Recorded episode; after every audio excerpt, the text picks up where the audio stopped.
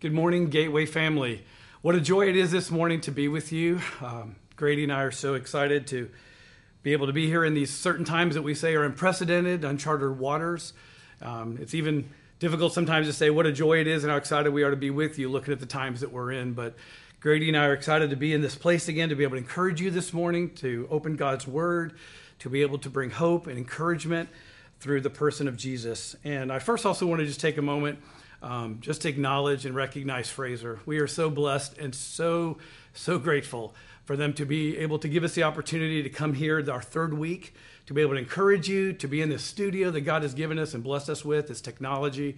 We want to thank Matt and Alita and uh, just the, the whole uh, administration here at Fraser Church. They've opened their home here to us as our brothers and sisters in Christ to allow many churches to come in here and to bring the word, to encourage other congregations, and to allow the gospel to go forth. So, as you're praying, for many situations that are going on during this pandemic. God, lift, continue to lift up Fraser TV and those that are here, their families, that they have sacrificed their time to come and to allow the gospel to continue to go forth.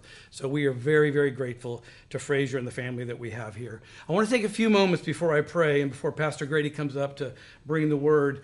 Um, the Lord has put a couple things in my heart just to continue to encourage you all with.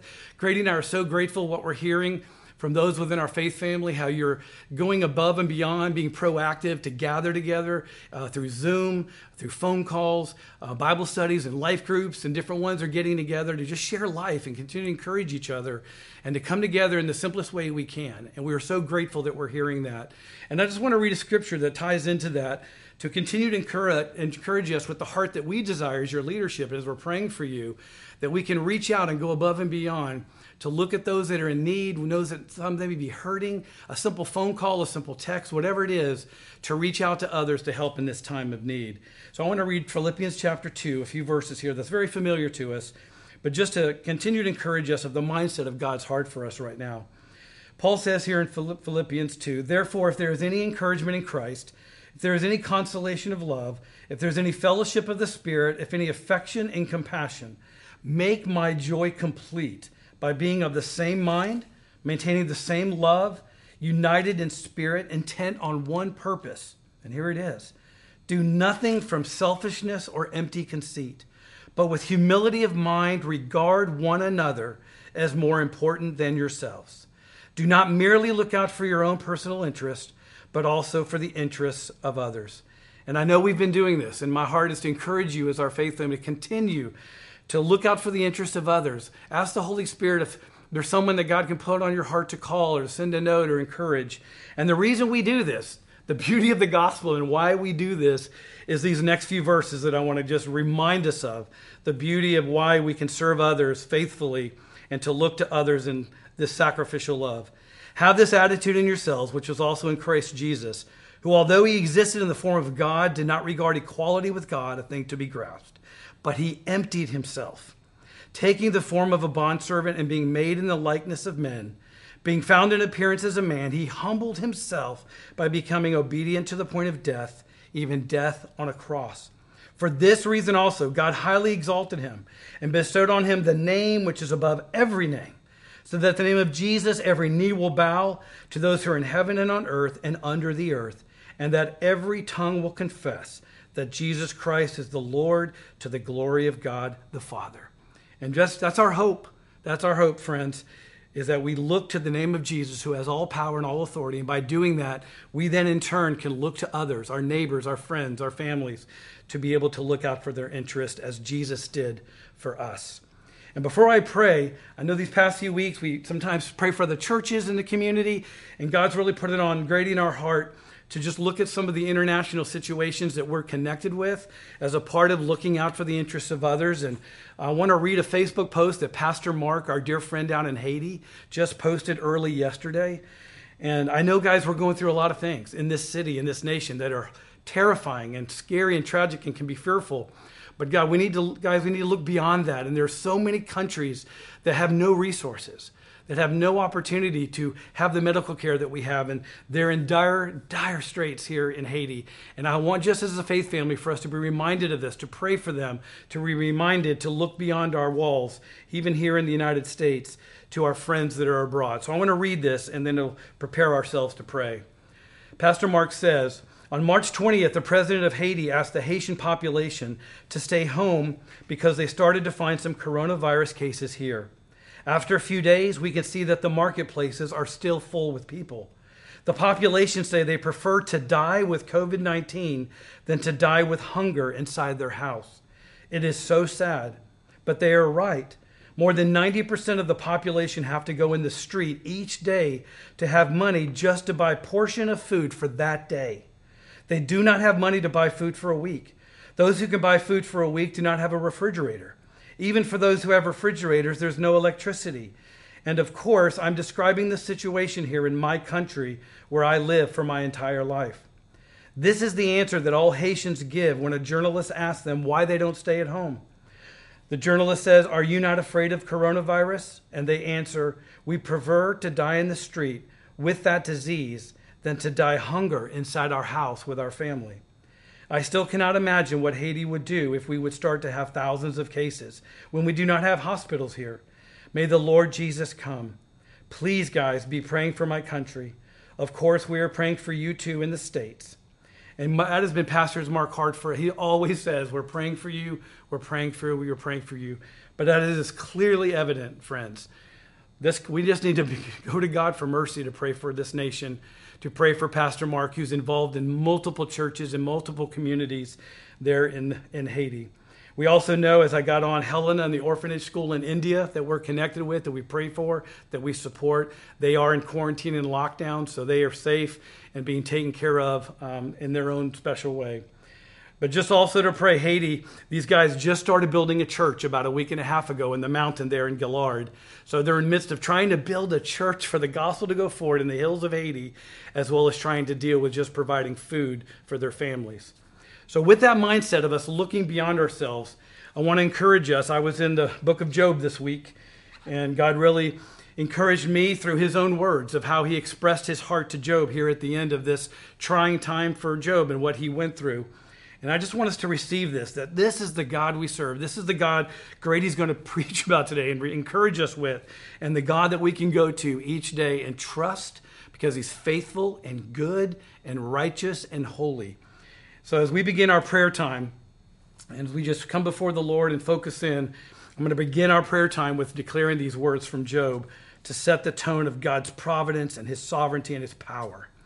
God declares to Job, where were you when I laid the foundation of the earth? Tell me, if you have understanding, who sets its measurements? Since you know, or who stretched the line on it? On what were its bases sunk? Or who laid its cornerstone? When the morning stars sang together and all the sons of God shouted for joy? Or who enclosed the sea with doors? When bursting forth it went out from the womb? When I made a cloud its garment, a thick darkness its swaddling band, and I placed boundaries on it, and I set a bolt in doors. And I said, Thus for you shall come, but no farther, and here shall your proud waves stop. And who has cleft a channel for the flood, or a way for the thunderbolt, to bring rain on a land without people, or a desert without a man in it? to satisfy the waste and desolate land, and to make the seeds of grass to sprout. Has the rain a father? Or who has begotten the drops of dew? From whose womb has come the ice, and the frost of heaven who has given it birth? Water becomes hand like stone, and the surface of the deep is imprisoned. Can you bind the chains of Pleiades, or loose the cords of Orion?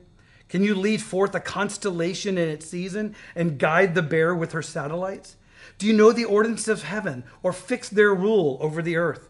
Can you lift up your voice to the clouds so that an abundance of water may cover you? Can you send forth lightnings that they may go and say to you, Here we are?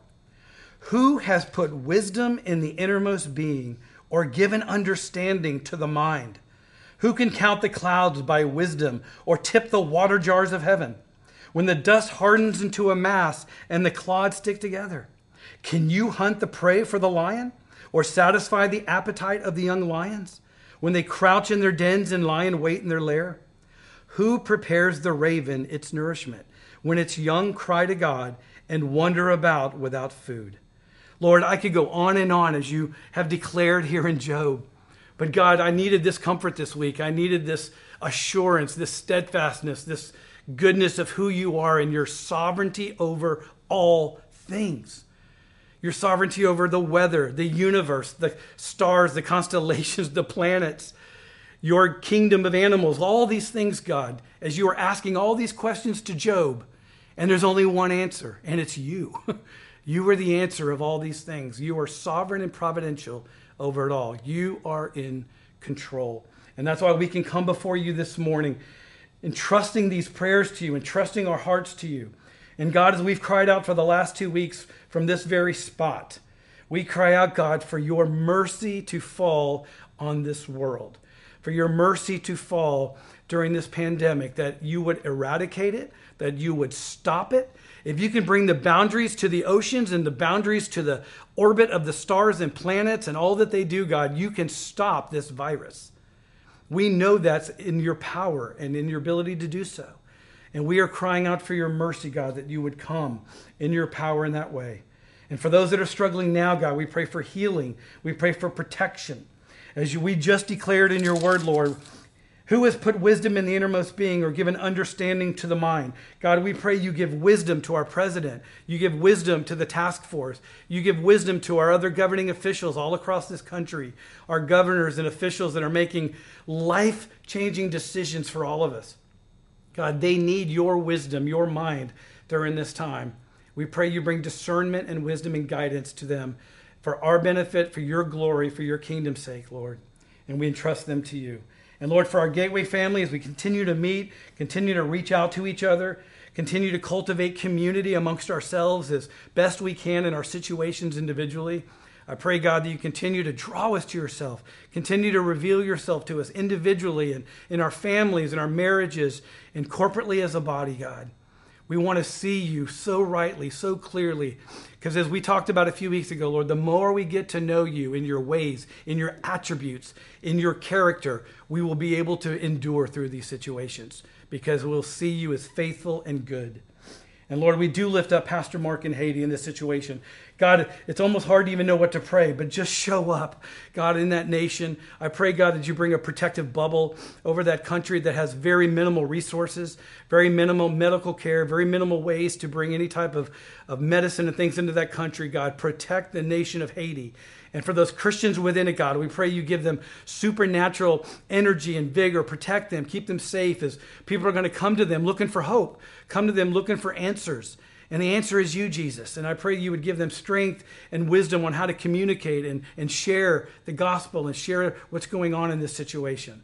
But we do pray for safety and protection over the nation of Haiti and for uh, providing needs of whatever Pastor Mark needs in his role as a shepherd, as a pastor, to reach out to those in his community. And for Helena and the orphanage, Lord, we thank you that they are quarantined and they're safe. We pray you continue to give her wisdom on decisions that need to be made for the school and the kids provide wisdom and resources for them as well. And we just want to continue to see your gospel and glory going forth in that nation. And God, thank you for the privilege we have each week to pray for an unreached people group, to look beyond our borders, look beyond even those relationships that we have in Haiti and India. And God, specifically this morning, as I was researching, Lord, we lift up the Mazandarani uh, peoples, Mazandarani peoples of Iran. They're the largest people group in that nation. They live close near the Caspian Sea, near the northern border. They are part of the Ithna Ashari Islamic faith. And Lord, we know Iran is struggling desperately. Many deaths have happened in that country, and they serve a false God. They serve a false idols in that country.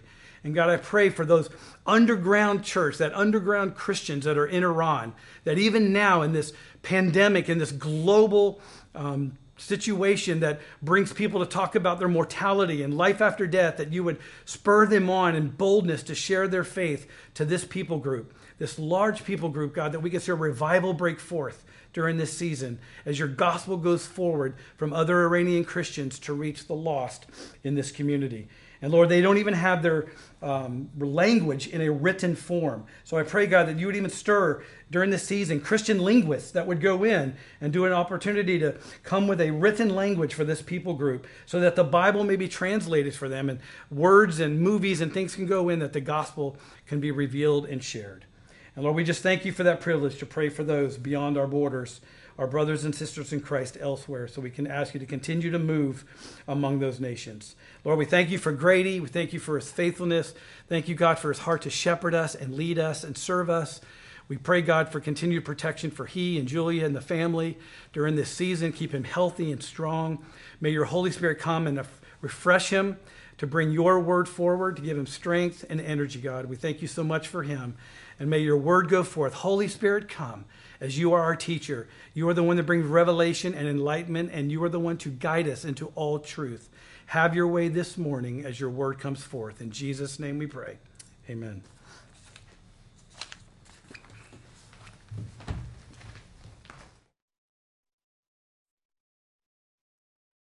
Helping us focus from the nations. We've seen that when we studied the Psalms, that God's heart is to be glorified among the nations. I'm so thankful to be part of a church family that shares that burden. That even in the midst of the trials we're going through right here in Montgomery, that we still are burdened and praying for what's happening all around the world. I just want to thank you for that. Well, this morning, friends, I want to ask you a question. What did you think about the most yesterday? What did you ponder yesterday? How about today so far?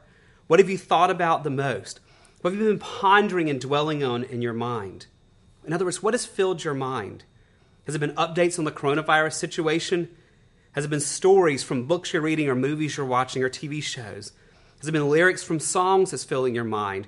Or has it been simply what your friends are posting on social media? Friends, what has been filling your mind? Because, friends, what we think about, what we ponder, what we dwell on is really, really important. Because what we think about is going to drive our behavior. Our behavior really is just a reflection of what we think. And what we believe, what we fill our minds with, will shape how we talk and how we interact with people during this season that we're in. Friends, in the season of the restrictions and the trials of the coronavirus, friends, what are we thinking about? Perhaps the better question is what should we be thinking about? And to help us consider what we should be thinking about this morning, we want to go back to the Old Testament, to one of the Old Testament prophets. Now, in the Old Testament, the prophets were people who brought a message from God to his people. And this morning, I want to focus on the prophet Isaiah and a particular message that he has. So, if you'll find your, in your copy of God's Word on your Bible app on your phone, find Isaiah. You need to find it, just find the Psalms and go right just a little bit, and you'll bump into Isaiah's prophecies, Isaiah's book there in the Old Testament. Now, the prophet Isaiah had a really hard assignment. He had a really hard message from God. He had a rebuke to God's people. And there's much we can learn from his prophecy and from the rebuke of God's people at the time. But that's not what we're going to focus on this morning. I want to focus on Isaiah chapter 6. Because Isaiah chapter 6 is the autobiographical section that Isaiah inserts here in the middle of the prophecy. It's the autobiography of his call to be a prophet, but even more so, his encounter with God. Because years later, as he's still writing this prophecy and recording it, he's still thinking about, he's still dwelling about what he saw of God that particular day. And the experience he had with God forever changed. So I want us to go to Isaiah chapter 6. Now, if you remember last week, I reminded us that in Scripture there's two big categories. There's descriptive texts that just tell us what happened, and there's prescriptive texts that are full of commands. Now, two weeks ago, we saw a descriptive text in Psalm 73 with Asaph and how he turned his focus to God from his circumstances. Then last week, we went back to Philippians chapter 4 and saw a prescriptive text full of commands of how we're to not be anxious, but how we're to rejoice and how we're to pray, and so many other things in that text. Friends, today we come back to another descriptive text, the description of Isaiah's encounter with God. Now, before we jump into Isaiah 6, I want to remind us and look at why does God give us these descriptive texts? Our text this morning has no commands in it. It's an example for us, but why then do we have these descriptive texts? I believe that the answer comes in Romans chapter 15. In Romans chapter 15, verse 4, hear what Paul writes. He says, For whatever was written in former days was written for our instruction, that through endurance and through the encouragement of the scriptures we might have hope. Did you hear what he said there? What was written in the former days? That's the Old Testament. Friends, so often I fear we neglect the Old Testament to our own peril. There's so much that we need to learn from it. But notice what he says these things written in the Old Testament, these things written in the former days, written down for our instruction. So even though there's no commands to us in Psalm 73 and no commands to us today in Isaiah 6, these descriptions are written for our instruction. But notice something else about it here in verse 4 of Romans 15. They're written for our instruction that through endurance, and through the encouragement of the scriptures, we might have hope. And friends, that's my prayer for us as we walk through this situation where there's so much fear and really so little hope that God might give us hope as we go back and look at what was written in Isaiah 6 for our instruction. That is my prayer for us this morning. So let's go to Isaiah chapter 6 this morning. We're going to look at the first eight verses. And if you're able, like we do when we're gathered together at the Gateway campus, would you stand, please, in honor of the reading of the Word of God? Isaiah chapter 6, verses 1 through 8. And as usual, I'll be reading out the English Standard Version. Isaiah chapter 6, verse 1. In the year that King Uzziah died, I saw the Lord sitting upon a throne, high and lifted up, and the train of his robe filled the temple. Above him stood the seraphim. Each had six wings. With two he covered his face, and with two he covered his feet, and with two he flew. And one called to another and said, Holy, holy, holy is the Lord of hosts. The whole earth is full of his glory. And the foundations of the threshold shook at the voice of him who called and the house was filled with smoke. And I said, Woe is me, for I am lost. For I'm a man of unclean lips, and I dwell in the midst of a people of unclean lips, for my eyes have seen the King, the Lord of hosts. Then, when the seraphim flew to me, having in his hand a burning coal, they had taken with tongs from the altar. And he touched my mouth and said, Behold, this has touched your lips. Your guilt is taken away, and your sin atoned for. And I heard the voice of the Lord saying, Whom shall I send? and who will go for us? Then I said, Here I am. Send me. Would you pray with me? Father, we are so thankful that in your grace and in your kindness you have given us your word. That God, you've not hidden yourself from us, but you've shown us who you are and who we are and what it means to be in a relationship with you. Lord, I pray this morning as we open your word together God, that you would just let your word come alive, that your Holy Spirit would fill us and illumine us to the truth of the word that you've given to us, that we might see more of your greatness and your beauty and your splendor today, and it would change us just like it changed Isaiah. So have your way in our midst. Even as we're scattered across Montgomery, I pray you still have your way as we gather together around your word. And we ask it in Jesus' name. Amen. And thank you. If you're standing, you may be seated now. Well, our main idea, normally when I give you a text, I try to give you a main idea, a summary of the text to guide our discussion of it. I really want to give us our main idea as a challenge today. And here's our challenge for us from Isaiah 6 Ponder the greatness of God and let those thoughts transform us. Friends, we need to ponder the greatness of God and to let those thoughts transform us. We need to ponder, we need to think deeply about who God is, his character, his nature, his attributes. As we think about that, friends, it will not leave us unchanged. The more we ponder and fill our minds with thoughts of the greatness of the one true God, it will forever change us. We need to ponder the greatness of God and let those thoughts transform us. Let's start this morning by looking at pondering, thinking about the greatness of God. Now, in our last two weeks, I've referred to what we call the attributes of God. Attributes mean his characteristics, his nature. In the first four verses of Isaiah 6 this morning, we see six distinct attributes of God, six distinct aspects of his character, of his nature. I'm going to show you these six parts of the greatness of God from Isaiah chapter 6 this morning. The number one attribute I want you to see, first of all, is that God is eternal. God is eternal. That means he's always existed and always will exist. Look at verse 1. In the year that King Uzziah died, I saw the Lord sitting upon a throne, high and lifted up, and the train of his robe filled the temple. Now, there's lots of ways that Isaiah could have described when this vision happened. This is a great reminder. This is history we're actually reading. This actually happened to Isaiah in the year that King Uzziah died. But why did he describe it that way? Because he's making a contrast for us here. He's making a contrast between earthly kings who will all die and the eternal king who will never die. And so he shows us that even though earthly kings will pass away, God is the one still sitting on his throne, that God is eternal. Friends, do you realize that God never had a beginning? That before there was even time, and yes, friends, that means that God created time. There was a time when there was no time. So let your mind hurt on that one a little bit. But there was a time when there was no time and there was just God, because God has always existed. And there will never come a time, even when time as we know it ends, when God ceases to be God. 10 trillion years from now, God will still be God and He will still be eternal. He'll still be everything that we see here today. Friends, I found a helpful description from one of my favorite authors this week, and it helped me a lot thinking about this in the midst of the reminders of the frailty of life that we see as we walk through this coronavirus trial. Here's what this author said He said, There's not a single head of state in all the world that will be here in 50 years. The turnover in world leadership is 100%. In a brief 110 years, this planet will be populated by 10 billion brand new people And all four billion of us alive today will have vanished off of the earth, just like Uzziah. But not God. He never had a beginning, and therefore he depends on nothing for his existence. He always has been and always will be alive. Friends, God is eternal.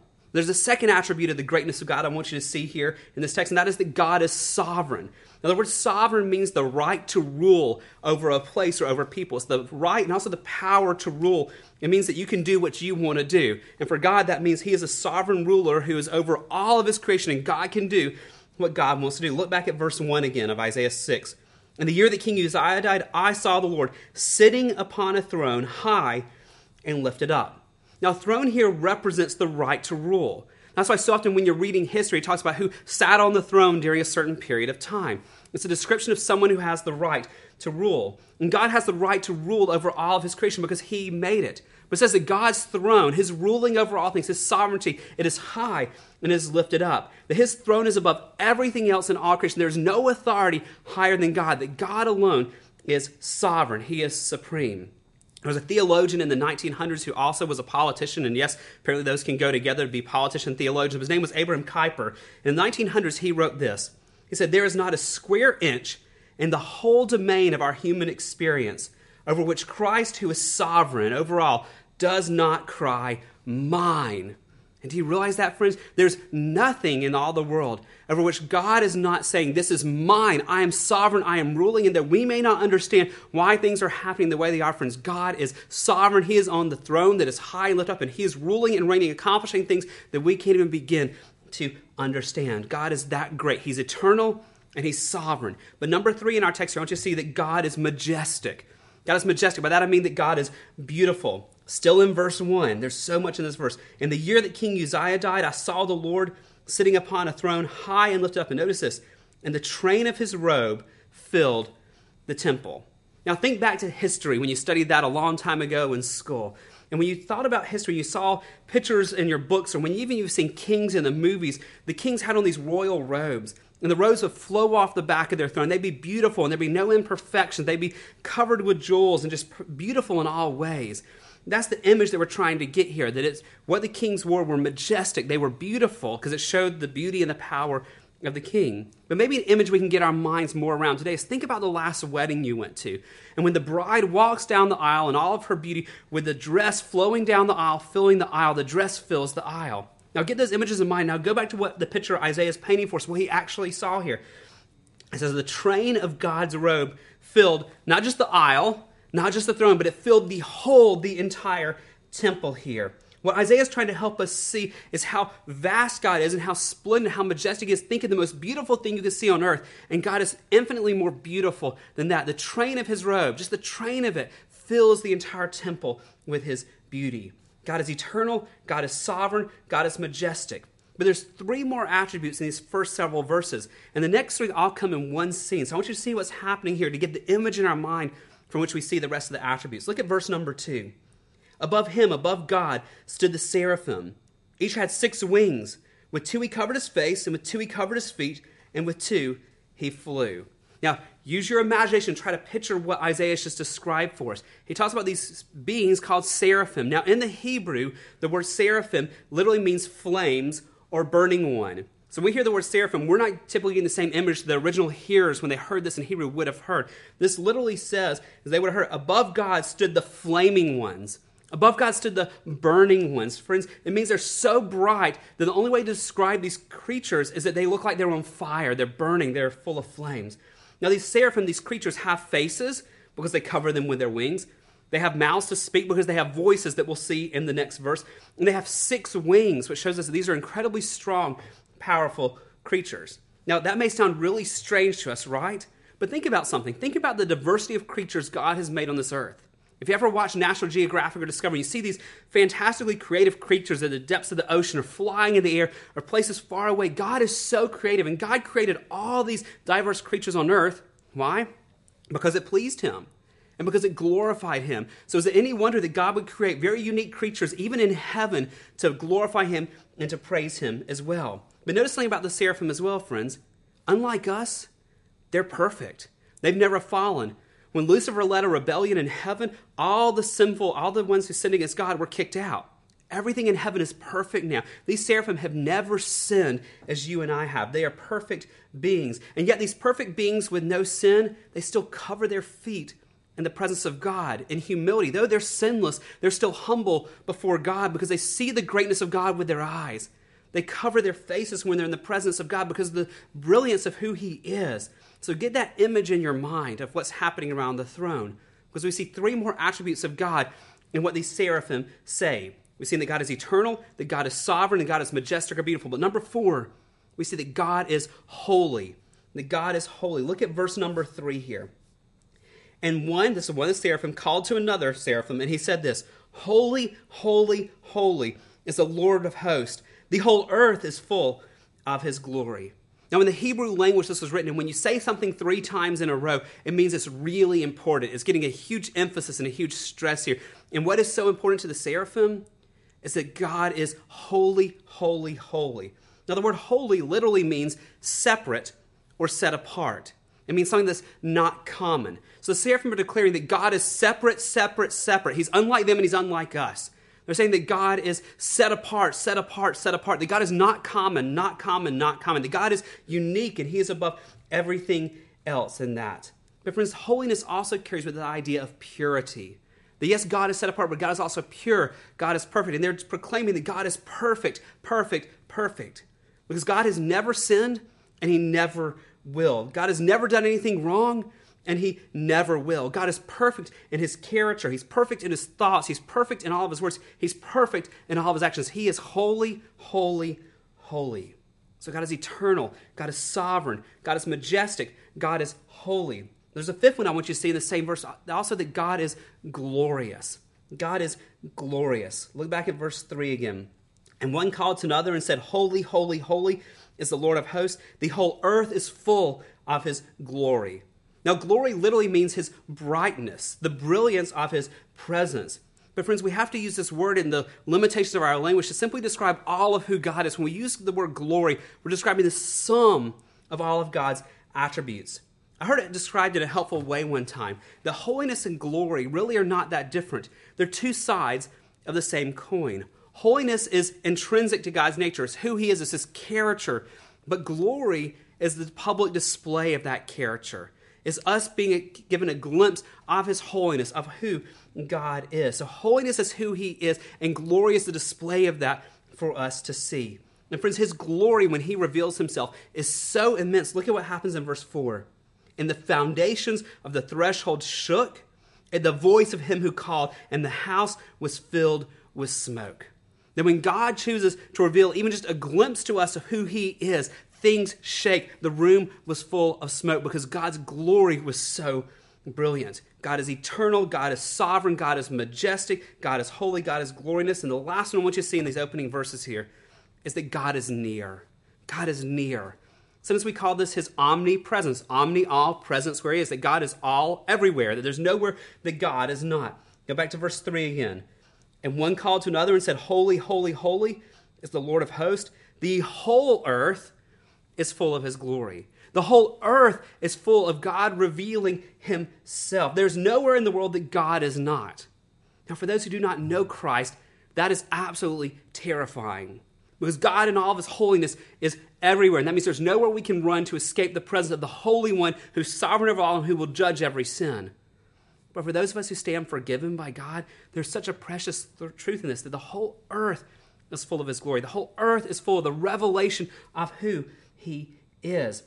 I love how Isaiah describes it just a few pages later Isaiah chapter 12, verse 6. He says, Shout and sing for joy, O inhabitant of Zion, for great in your midst is the Holy One of Israel. That God's people can sing and shout regardless of our circumstances because great in our midst is the Holy One, friends. God is near. Do you realize the wonder of this truth? That God is holy, He is set apart, and yet God is near at the same time. That God is infinite, and yet God is personal. That God is great, but also God is good.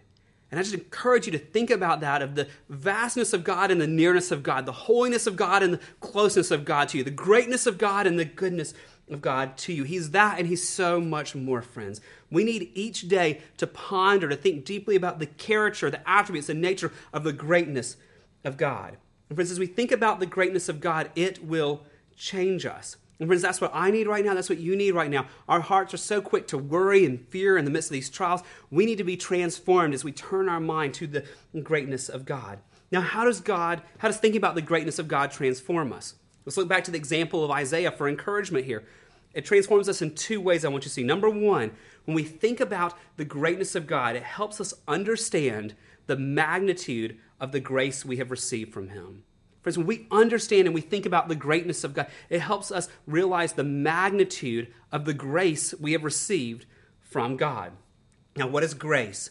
Grace is receiving what we do not deserve. Grace is being given what we have no right to get apart from the mercy of the one who gives it. And friends, when we understand what the seraphim see here, the holy, holy, holiness of God, these perfect creatures are still hiding their face and their feet in the presence of the perfectness of God, and to realize that all we deserve from God is judgment and wrath and damnation because we have all offended God. Every single one of us has sinned against God. We deserve nothing but Him, but punishment.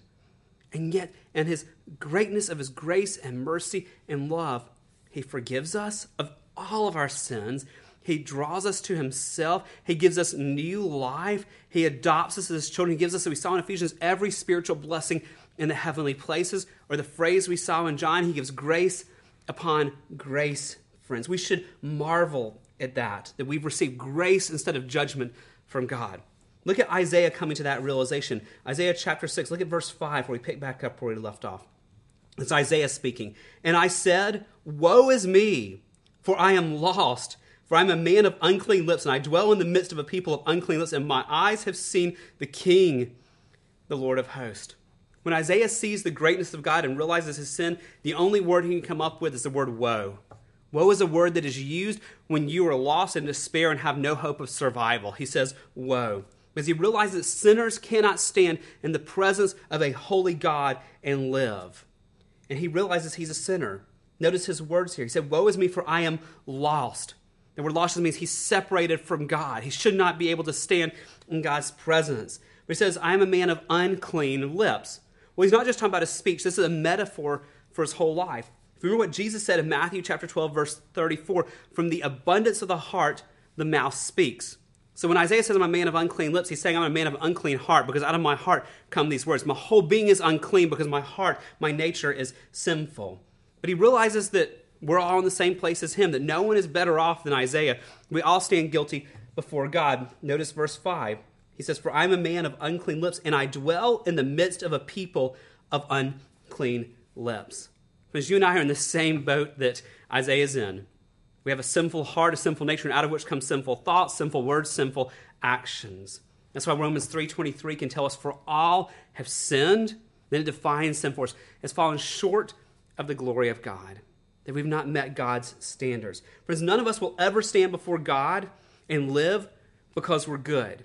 Friends, we're not good. Only God is good. And yet in our culture, there's such confusion because there's so many people who think that they'll get to heaven because they're good. When you talk to people about, do you have hope of seeing God one day? Do you have hope of going to heaven? I keep hearing people, oh yeah, because I'm basically a good person, for someone who thinks that they're good enough to get to God, does not understand the holiness of God that Isaiah saw, the holiness of God that causes the seraphim to cover their faces in the presence of the Almighty. There's nothing you and I can ever do to get to God. So, what is the hope for us? Well, the hope is not anything in us. It's nothing that, friends, we can do. Do you notice something here? Isaiah does nothing besides saying, Woe is me. Isaiah brings no sacrifice. He doesn't plead with God here. He doesn't promise God anything. He doesn't try to bargain with God. All he can say when he sees God and his greatness is, Woe is me. But notice something God takes the initiative. God pursues Isaiah and forgives him. God gives grace that is undeserved. He sends his message to Isaiah through one of these seraphs, one of these seraphim creatures. Look at verse 6. Then when the seraphim flew to me, having his hand a burning coal that he had taken with tongs from the altar. This call from the altar of God was a symbol given to Isaiah to show him that he is forgiven, not because of anything in him, but because of what God in his mercy has done for him. It's a sign that God had taken away all of his sin. But it was so important for Isaiah to understand that. God didn't want him to misconstrue this. He makes it very clear. So God sends a message through the seraphim to him. Look at verse number seven. And he touched my mouth, and he said, Behold, this has touched your lips. Your guilt is taken away, and your sin atoned for. In two different ways, God declares here through the seraphim that Isaiah is forgiven. Number one, he says, Your guilt is taken away. Friends, when you sin, you're guilty before God. Just like in a court of law, if you go to a court and the judge proclaims guilty, there's some type of punishment that goes with that declaration of guilt. We all stand guilty before God. And God proclaims to Isaiah, not because of anything Isaiah did, but because of God's own grace, he says, Your guilt is taken away. Isaiah had nothing to do with that. God did this for him. He took away his guilt. But he says, number two, he says, Your sin is atoned for. Now, atonement is a big word, but it's an important word in the Bible. It means the wrath of God has been satisfied. Now, the wrath of God is God's holy judgment against sin. And for instance, we think about the attributes of God, our culture is obsessed with the love of God, but so often we do not think about the wrath of God. The wrath of God is not an attribute to apologize for, it's part of God's good nature that flows out of his holiness and his justice and his perfection. I love what Paul says in Romans 11 22. He says, We need to note the kindness and the severity of God. And friends, so often we're quick to run to all the texts that tell us about the kindness of God, and we shy away from all the scriptures to talk about the severity of God. But scripture commands us to think about both the kindness and the severity of God. And Isaiah realizes that God's wrath against him would be very just, but instead God shows mercy. God gives grace here and forgives him and says, Your sin has been atoned for. The wrath of God has been satisfied, not by anything we do, but for Isaiah because the Messiah would come and take the sin of the world. And for us on the other side of history now, because what Christ has already come and accomplished, what we're going to celebrate next week on Easter Sunday, our sin and the wrath that we deserve has been satisfied, that it has been put on Christ instead of on us. Friends, because God is holy, every sin will be paid for. There's no sweeping sin under the rug. Either we pay for it or Christ pays for it in our place. Friends, we need to ponder the greatness of who God is. And as we think about it, it'll transform us. And one way it transforms us is it'll help us understand the magnitude of the grace that has been given to us. There's a second way that thinking about the greatness of God will transform us in this season or any season of our life. Number two, it helps us realize the necessity of obedience. It helps us realize the necessity of obedience. Sometimes we call this lordship. Now, again, there's a lot of confusion in our culture today. There's a lot of people who think they can be saved and forgiven and stop there, that they can pray a prayer, join a church, do whatever, and they're fine, then live however they want, friends. They desire for Christ to be their Savior, but not their Lord. But from Scripture shows us it cannot work that way. Either Christ is your Savior and your Lord both, and Lord means he's your boss, your master, the one that you desire to obey. He's either both Savior and Lord, or he's neither Savior and Lord. You can't have Christ as Savior and not have him as your Lord. It's both and or neither or of those, okay? And so here we see Isaiah catching the vision that because he sees the grace of God, that he has to obey the one who has shown such mercy and grace to him. Look at verse number 8 here. In verse 8, he says, And I heard the voice of the Lord saying, Whom shall I send, and who will go for us? And I said, Here I am send me. Now, notice something here. God just says who's going to go, period. He doesn't say where he would go, what he would do, how long he'd be gone, if his family could go with. He doesn't give any of the details. God just says, Who's going to trust me You have to say, Follow me wherever I say go? And what does Isaiah do? Verse 8, he doesn't go, Okay, God, I'm interested, but um, how long will I be gone? Who's going with me? Will the people respond? He doesn't do any of that. He just simply says, God, you said who will go? And look back at verse 8. He says in verse 8 here, then I said, Here I am, send me. He says, Whatever you say, God, I will do. And friends, what follows in verses 9 and 10 is a really, really, really tough assignment from God. The God says, Isaiah, I'm going to send you to a people and you're going to take a message of judgment. And they're not going to listen. Their hearts are going to be hard. But Isaiah understands that regardless of how easy or hard the assignment is, he still has to obey God. And so he obeys him. Friends, when we understand the greatness of God and we understand the magnitude of the grace we've received, then we also understand that following God as our Savior also means we follow him as Lord, and we should desire obedience and to follow him in all things. So we think about Isaiah, he's an example for us, friends. An example for our encouragement, example for our instruction. Like Isaiah, we need to take time and ponder the greatness of God. We need to take time to think about how God is eternal and sovereign and majestic and holy and glorious and near and so much more. And like Isaiah, we also need to let those thoughts of the greatness of God transform us. As we marvel at the grace we have, as we desire to obey Him in all things, even in the midst of this trial, like some of the commands we saw last week. That leads us to one last question this morning How today do we ponder the greatness of God? How do we ponder the greatness of God? Maybe thinking, well, this is easy for Isaiah. He got a vision. I've never had a vision like this of God. Well, remember, Isaiah had this vision one time. He didn't get up every morning and see this vision day after day after day. This is a one time experience that God gave him because of a special calling of his assignment. So, friends, how do we today think about and ponder the greatness of God? Well, friends, God in His grace has given us what we need. He's given us His Word, the written revelation of who He is, of what He's done, of what He is doing today, and what He still will do. Genesis to Revelation, all of it shows us the character of God. Genesis to Revelation, all of it tells us of His nature and of His attributes. Friends, we ponder the greatness of God by opening His Word expectantly, reading to see the character of the one that we're trusting in and following. As you remember the first verse I read this morning, Romans chapter 15, verse 4? I'm going to read it to you again in light of all this. For whatever was written in former days was written for our instruction, that through endurance, and notice this phrase, through the encouragement of the scriptures, we might have hope. Through the encouragement of the scriptures, we might have hope. Friends, do you need hope today? I do. Where are you going to find it? Through the encouragement of the scriptures. Friends, do you need reminded today of how great God is? I do. Where do we find it? Through the encouragement of the scriptures. Friends, do you need today to marvel afresh at the grace of God poured out to you? Friends, I do. Where do we find it? Through the encouragement of the scriptures. And friends, do you need today reminders that we need to obey God and what we need to obey?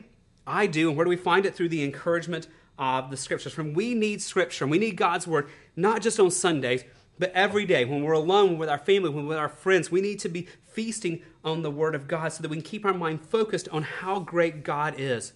So be reminded of His grace, so we can be reminded of the call to obey Him in all things. So, friends, as our trial continues, as we keep walking through the coronavirus situation, can I challenge you and challenge myself as well, brothers and sisters? Let's redeem the time Let's use this time to feast on the Word of God, to see afresh the greatness of God, to see Him for who He is, and let that transform us as we marvel at His grace, as we seek more grace to obey Him in all things.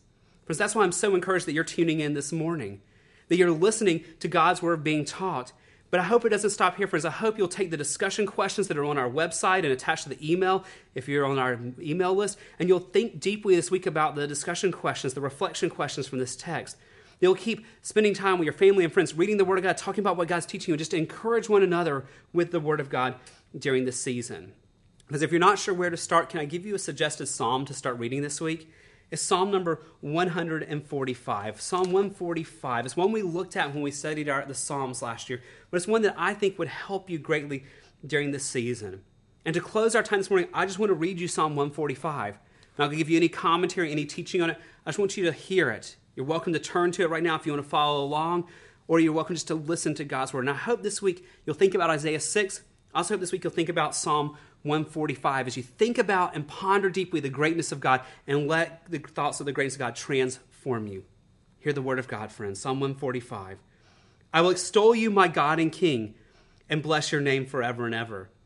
Every day I will bless you and praise your name forever and ever. Great is the Lord and greatly to be appraised, and his greatness is unsearchable. One generation shall commend your works to another and shall declare your mighty acts. On the glorious splendor of your majesty, and on your wondrous works I will meditate. They shall speak of the might of your awesome deeds, and I will declare your greatness. They shall pour forth the fame of your abundant goodness and shall sing aloud of your righteousness. The Lord is gracious and merciful, slow to anger and abounding in steadfast love. The Lord is good to all, and his mercy is over all that he has made. All your works shall give thanks to you, O Lord, and all your saints shall bless you. They shall speak of the glory of your kingdom and tell of your power to make known to the children of man your mighty deeds and the glorious splendor of your kingdom. Your kingdom is an everlasting kingdom, and your dominion endures throughout all generations. The Lord is faithful in all his words and kind in all his works. The Lord upholds all who are falling and raises up all who are bowed down. The eyes of all look to you, and you give them their food in due season. You open your hand, you satisfy the desire of every living thing. The Lord is righteous in all his ways and kind in all his works. The Lord is near to all who call on him, to all who call on him in truth. He fulfills the desire of those who fear him. He also hears their cry and saves them. The Lord preserves all who love him, but all the wicked he will destroy. My mouth will speak the praise of the Lord, and let all flesh bless his holy name forever and ever. Would you pray with me, Gateway family? Father, we are thankful that you are a God who is great, who is holy, who is majestic, who is splendid, who is sovereign, who is above all things. And God, yet you're near. And God, I pray this week in my heart and the heart of these precious brothers and sisters who make up the Gateway family, Lord, that this week we would ponder anew your greatness. That throughout this week you would just give us reminders of like what we just read in Psalm 145, where we would see in all that you're doing how powerful and strong and mighty you are, and yet we'd experience how merciful and gracious and loving you are at the same time. Or give us an increased awareness of your presence. Give us an increased awareness of your greatness this week. And I pray as we encounter you through your word, as your Holy Spirit lets it come alive inside of us, God, that you would transform us this week. That this week, for myself and these brothers and sisters, that we would have a renewed sense of awe and just marvel at the fact that you've given us grace instead of giving us the judgment we deserve. And I pray this week as well that you would give us fresh conviction of sin where we're erring and where we're not obeying you, that you give us a fresh desire that can only come from the Holy Spirit within us to understand your word and to seek to obey it in all things. And we pray as we do that, God, that you would get all the glory and we find all the joy. And we ask it all in Jesus' name. Amen. God bless you, Gateway family. Have a great Sunday afternoon.